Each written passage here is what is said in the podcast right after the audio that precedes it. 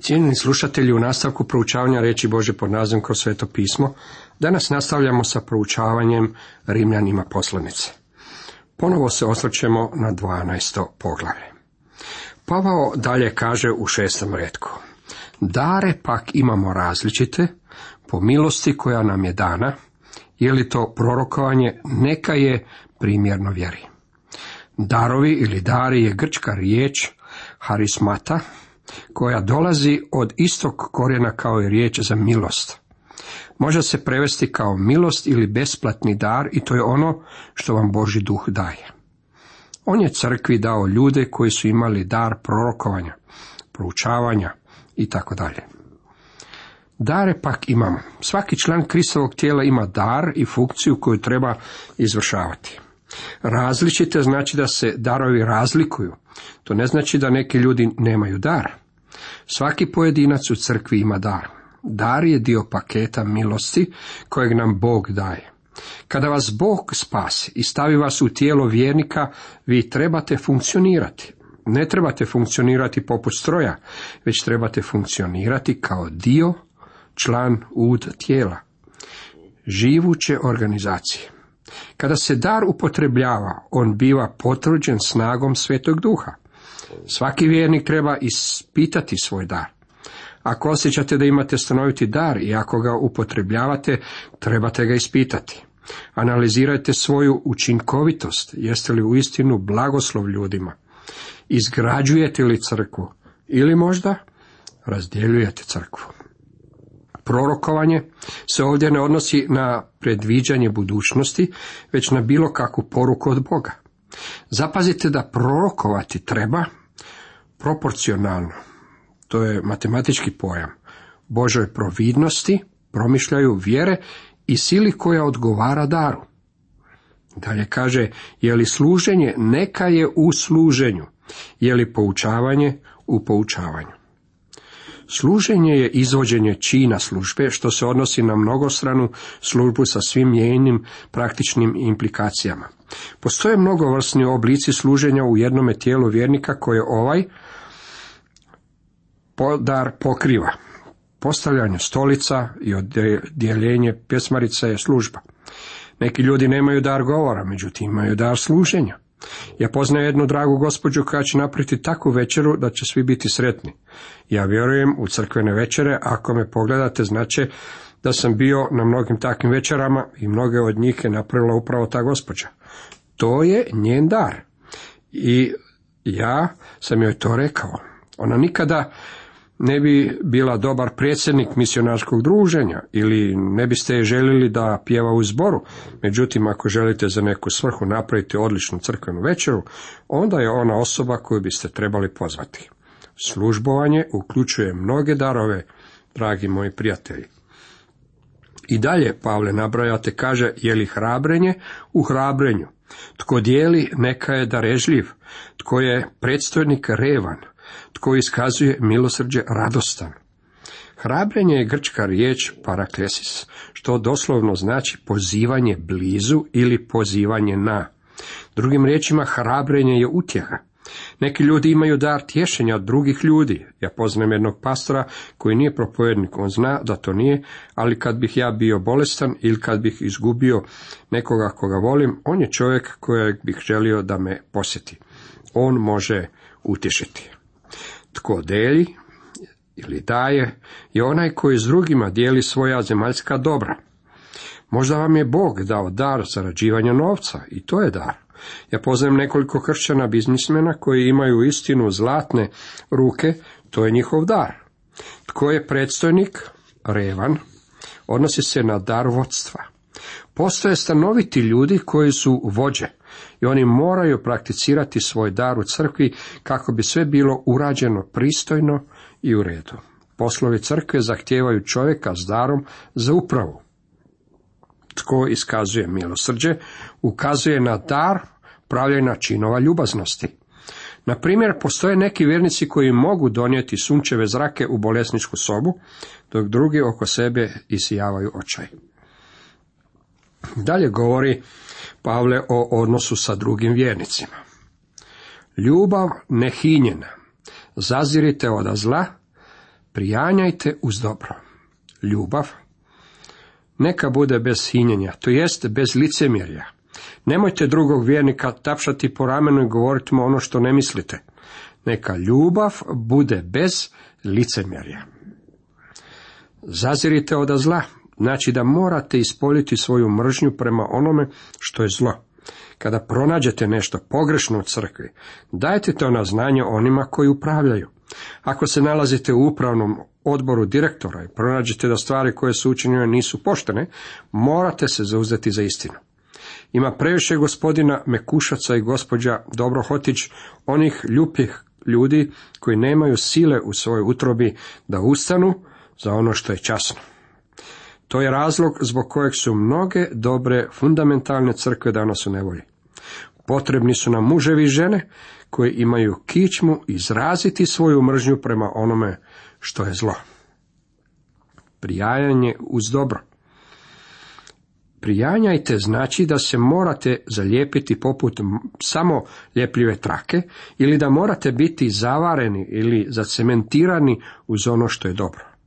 Vjernik bi uvijek trebao biti poistovjećen sa dobrim stvarima umjesto sa sumnjivim i upitnim praksama.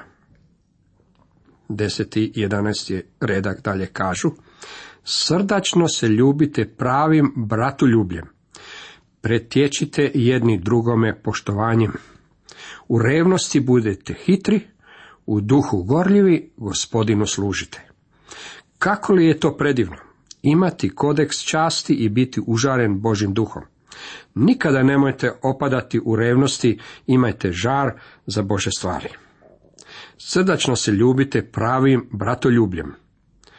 Drugim riječima, u svezi sa vašom bratskom ljubavi imajte obiteljska čuvstva jedni prema drugima.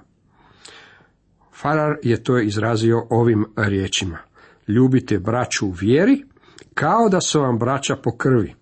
Na primjer, tri čovjeka sjede zajedno. Dvojica od njih su blizanci. Jedan blizanac je kršćanin, a drugi nije. S njima sjedi i vjernik iz Afrike. Njegova kulturna pozadina i jezik su u potpunosti drugačiji. I boja njegove kože je drugačija. Međutim, on poznaje gospodina kao svog osobnog spasitelja. Blizanac koji je kršćanin je bliži sa čovjekom iz Afrike nego što sa svojim bratom blizancem. Dragi moji prijatelji, trebali biste biti ljubazniji i bolji sa svojim subraćom, jer ćete s njima živjeti u vječnosti. Bilo bi vam bolje da se počnete slagati već sada i navikavati se na neobični način njegovog ponašanja. Međutim, on će tada imati novo tijelo i riješit će se svoje stare naravi, kao i vi također. Biće to mnogo bolje za vas obojicu. U revnosti budite hitri, da bi bili i bilo bolje prevesti, nikada ne klonite u revnosti. Luter nam nudi ovaj prevod. U svezi sa revnošću ne budite lijeni. Gorljivi u duhu ili užareni duhom sugerira nam da revnost i entuzijazam moraju biti upravljani svetim duhom. Gospodinu služite, usmjerava sve u kršćanskome ponašanju i u ovu žarišnu točku. I dalje čitamo u nadi budite radosni, u nevolji strpljivi, u molitvi postojani. Pritječite u pomoć svetima u nuždi, gajite gostoljubivost. Blagosiljajte svoje progonitelje, blagosiljajte, a ne proklenite. U nadi budite radosni. Trebalo je biti baština vjernika. Okolnosti u kojima se kršćani nalazi možda ne jamče radovanje, možda vrijedi upravo suprotno. Međutim, vjernik vidi budućnost u nadi se projicira u druge okolnosti koje su mnogo povoljnije. Sjećam se jednog svog brata od prije mnogo godina. Za vrijeme bogoštovlja govorili su se omiljeni biblijski stihovi. On je ustao i rekao kako je njegov omiljeni stih bio desi se. Svi su ga pogledali začuđeno. Propovjednik je ustao i rekao, brate, kako to da je desi se tvoj omiljeni stih? Odgovorio je sljedeće. Kada imam nevolje i probleme, volim pročitati ovakav stih desi se. I onda znam da se moj problem ili nevolja dogodila, a nije tu za stalno. On je težio za novim danom, a to je i Pavao imao na umu kada je rekao u nadi budite radosni. U molitvi postojani znači biti muškarac ili žena molitve. Pritječite u pomoć svetima u nuždi. Znači da moramo dijeliti stvari neophodne za život sa vjernicima u potrebi. Mnoge crkve se trude stvoriti nekakav novac za siromašne, međutim koliko od toga novca je u potrebe. Bog od nas očekuje da podijelimo ono što nam je On dao sa svojom subraćom koja su u potrebi. Gajite gostoljubivost, znači držati se gostoljubivosti. To znači da moramo tražiti druge vjernike prema kojima trebamo pokazati gostoljubivost. Možda u vašem susjedstvu ili u vašoj crkvi postoji neka osoba koja je zatvorena u sebe i povučena, a ipak čezne za kršćanskim zajedništvom.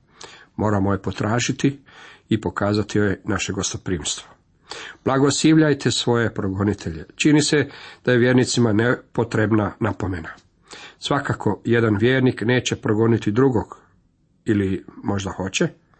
Teško je blagoslivljati čovjeka koji vas udara, međutim moramo blagoslivljati, a ne proklinjati. Radujte se s radosnima, plaćite sa zaplakanima.